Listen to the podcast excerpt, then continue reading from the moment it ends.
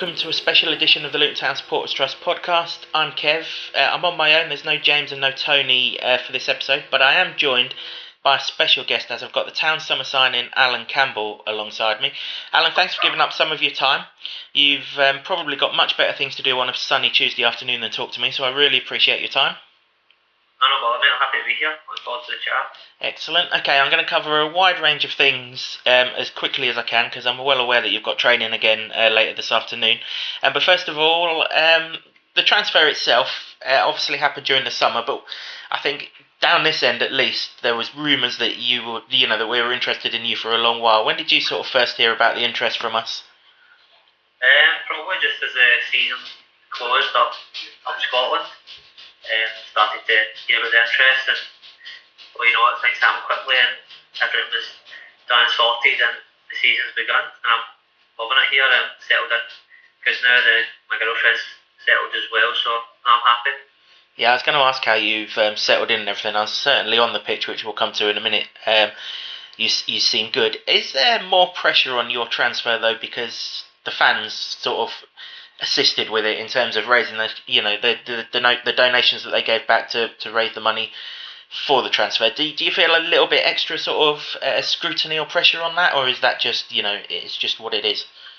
No, that's what it is. I think it's a it was quite it was a great thing to, to hear the fans had, had done that for the club. I think it was it was good when you come down and kind of get that feel how much the fans feel about the club and how much they care about it. And um, all I could do is just try and repay them by putting in good performances on the park, giving my all, being like a fan on the park, just doing all I can to do the best for the team and to get the results that we need. And you certainly seem to have done that sort of in the in the opening five games of the season. Uh, the one thing that has immediately jumped out as we've been watching the games is the energy levels that you that you have. I mean, we've been um, discussing on the um, WhatsApp for this podcast whether you run on Duracell or Energizer batteries. It's you, you just seem non-stop. Uh, that's just part and parcel of the way I play. Um, I just like to be 100 mile an hour, get up down the park. Just always been like that since I was a boy, and um, ever since I came into the first team, I've just not changed. And um, I like to do the, the both sides of the game, get stuck in, and always to try and help on the ball as well. So no, that's just what you're going to get from me all season, all season long other batteries are obviously available. We uh, we we should we should say. Um, so you play five championship games now. So you know you're settling into the division and everything. What's the immediate difference between championship football and Scottish Premier League football?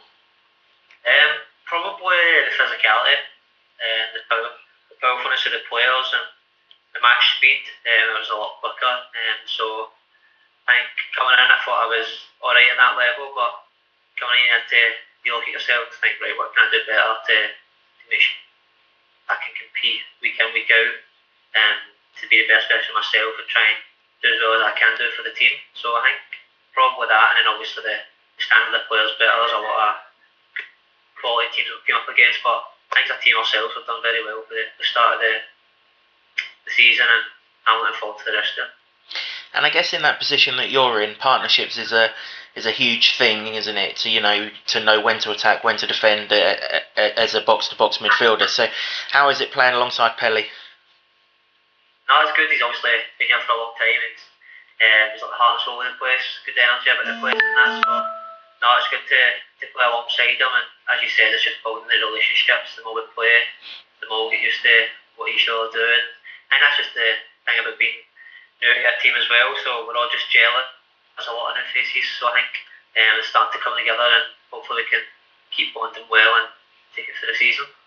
And how would you assess your personal start to the season? I thought you were excellent against Sheffield United um, just prior to the international break. Um, is that how you saw it? Was that your best game so far? Um, I probably. I think I've been alright. Um, just had the chance to play and hopefully that I've done well in the games.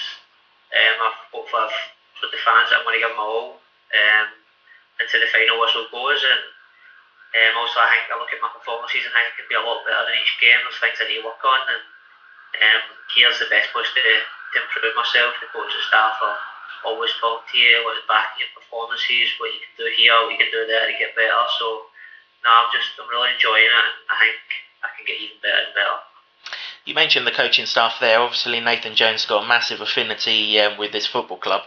I guess that it was his sort of enthusiasm that kind of helped sell the club to you. But what has he kind of said to you in terms of what he could do for you as a player?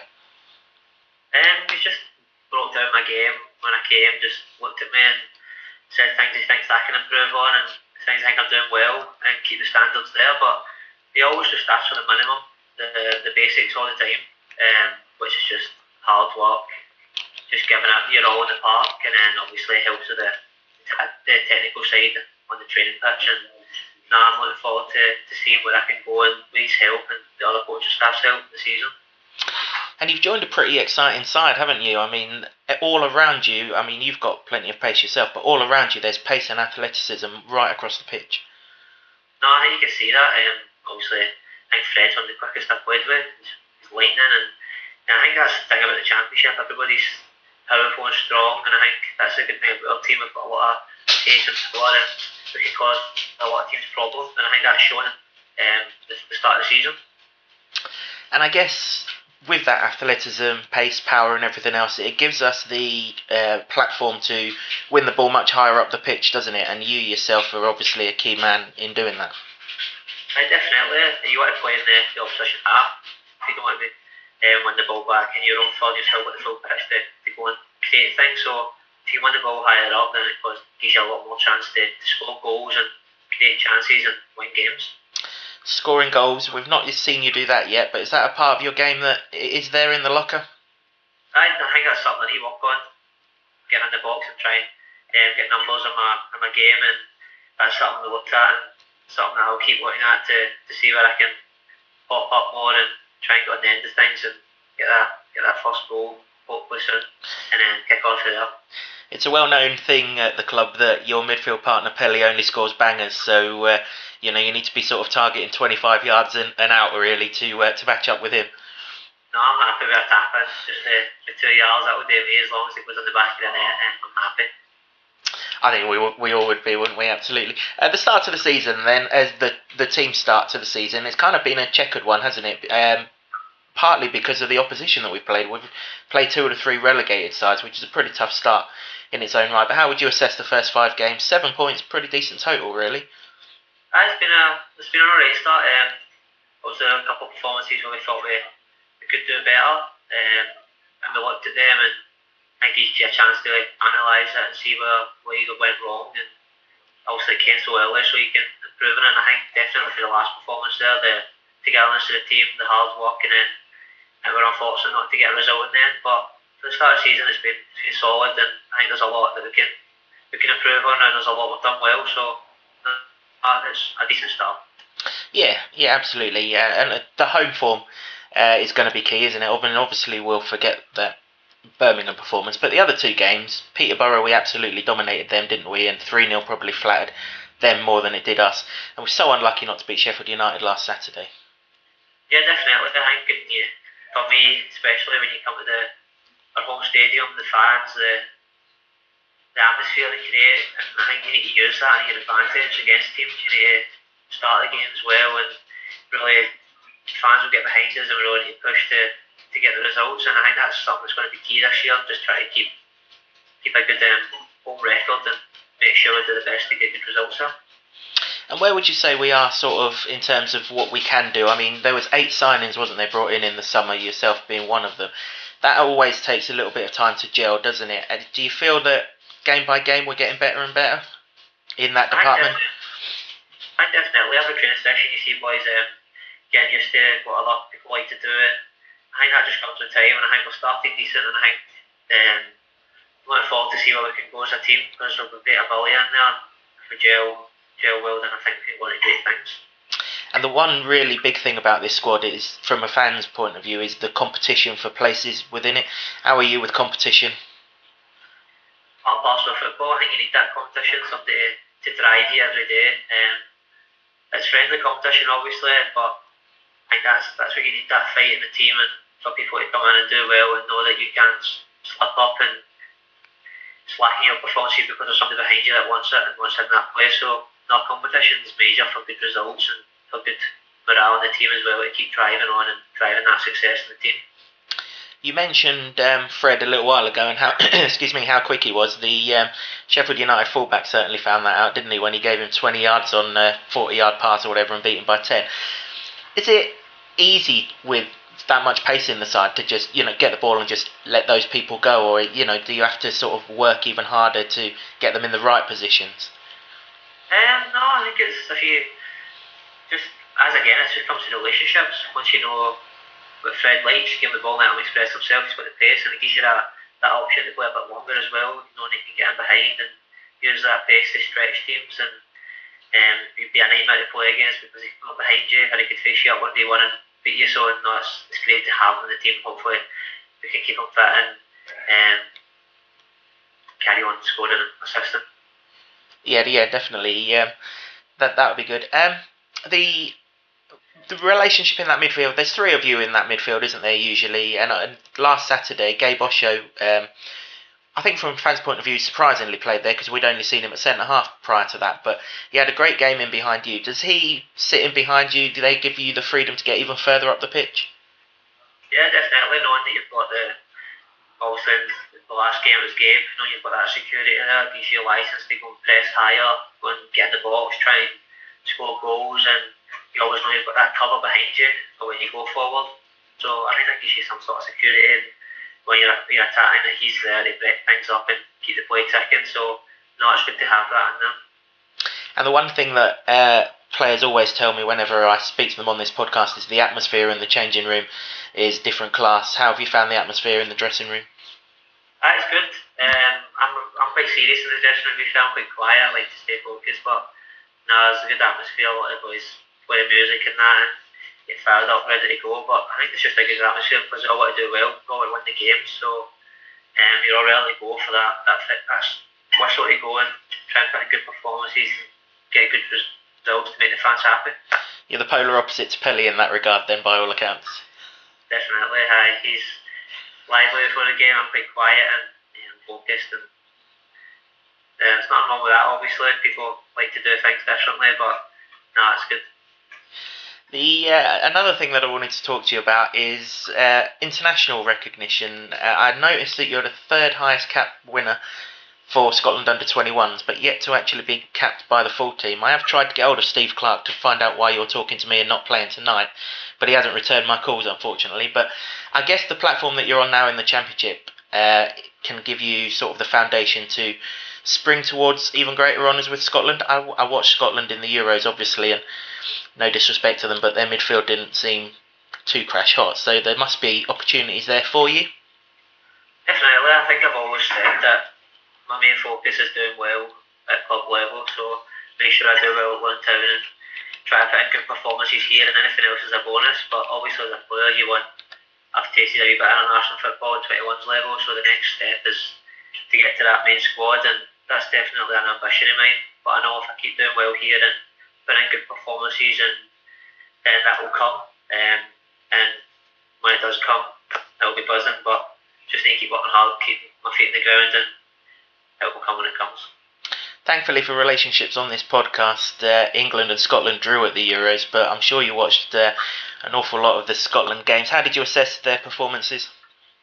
Uh, I think were alright. Um, I think it was just good for them to qualify for a major tournament. That's the first time since I was born that they were they were in it. So there was a good buzz about the place. Obviously, I was back home in the summertime, so um, it's good to watch the games with family and that. And you'd like to see them do a bit better, but hopefully they can, they can qualify for more, and hopefully I can I can get in amongst and be playing playing in them as well. So no, I think were alright. There's a lot of room for improvement.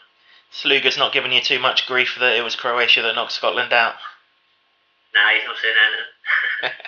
good man, good man. Um, yeah, I mean, with the World Cup sort of next year, I guess you've got the time throughout the course of this season and the early part of next season to force your way in into that Scotland side. And actually, they're on the edge of you know maybe getting into a sort of playoff for the World Cup. So it's not beyond the realms of possibility that in 18 months' time, you or what, what is it, 15 months' time, you could be representing your country in a World Cup.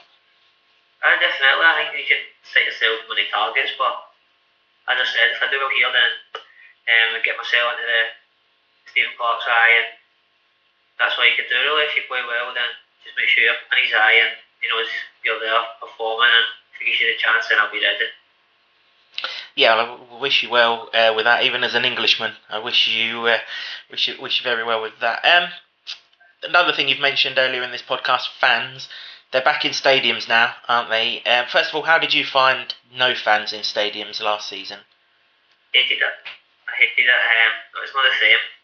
That was about playing in front of the fans. I mean, a boy, you dream of that, scoring goals and celebrating, and even just winning a tackle and hearing the cheer of the fans and just getting behind you. And I think last year, I think in all, all the leagues, um, everybody seen the effects of not having the fans there. It was just wasn't the same, no the intensity. And, just that real passion. But I think this year it's been brilliant having the, the full capacity and hearing the crowd travelling all about the country. Um, there's a good number up at Barnsley, and that's a long trip, and I'm sure there'll be a good number on Saturday up at Blackburn, and um, just make just gives you that wee extra buzz about the about the game, and you know, I, I loved it, and hopefully it stays now, and don't need to not be in the stadiums, and we can look forward and enjoy the football the Kenilworth Road atmosphere is very special, isn't it? How have you found that in the sort of three home games that you've played, particularly that first one against Peterborough?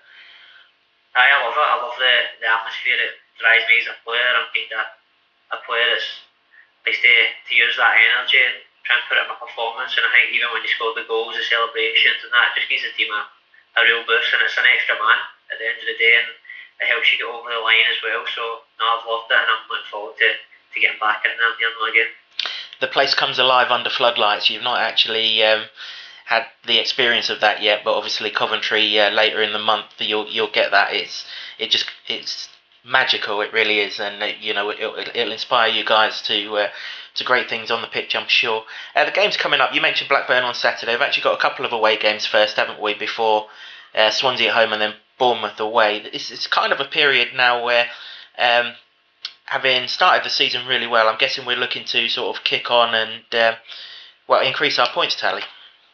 I definitely. I think the main thing is you take each game as it comes. So focus fully on Saturday try and, as we said, the manager always emphasises that if you do the basics well, it gives you that platform to go and express yourself, and that's when the likes of us being about Fred and Elijah and that can go and play their football and score goals and create things. So if we do the basics and and that gives the platform to do well and kick on. So hopefully on Saturday we can get a good result and at least us up well for the, the next block of games.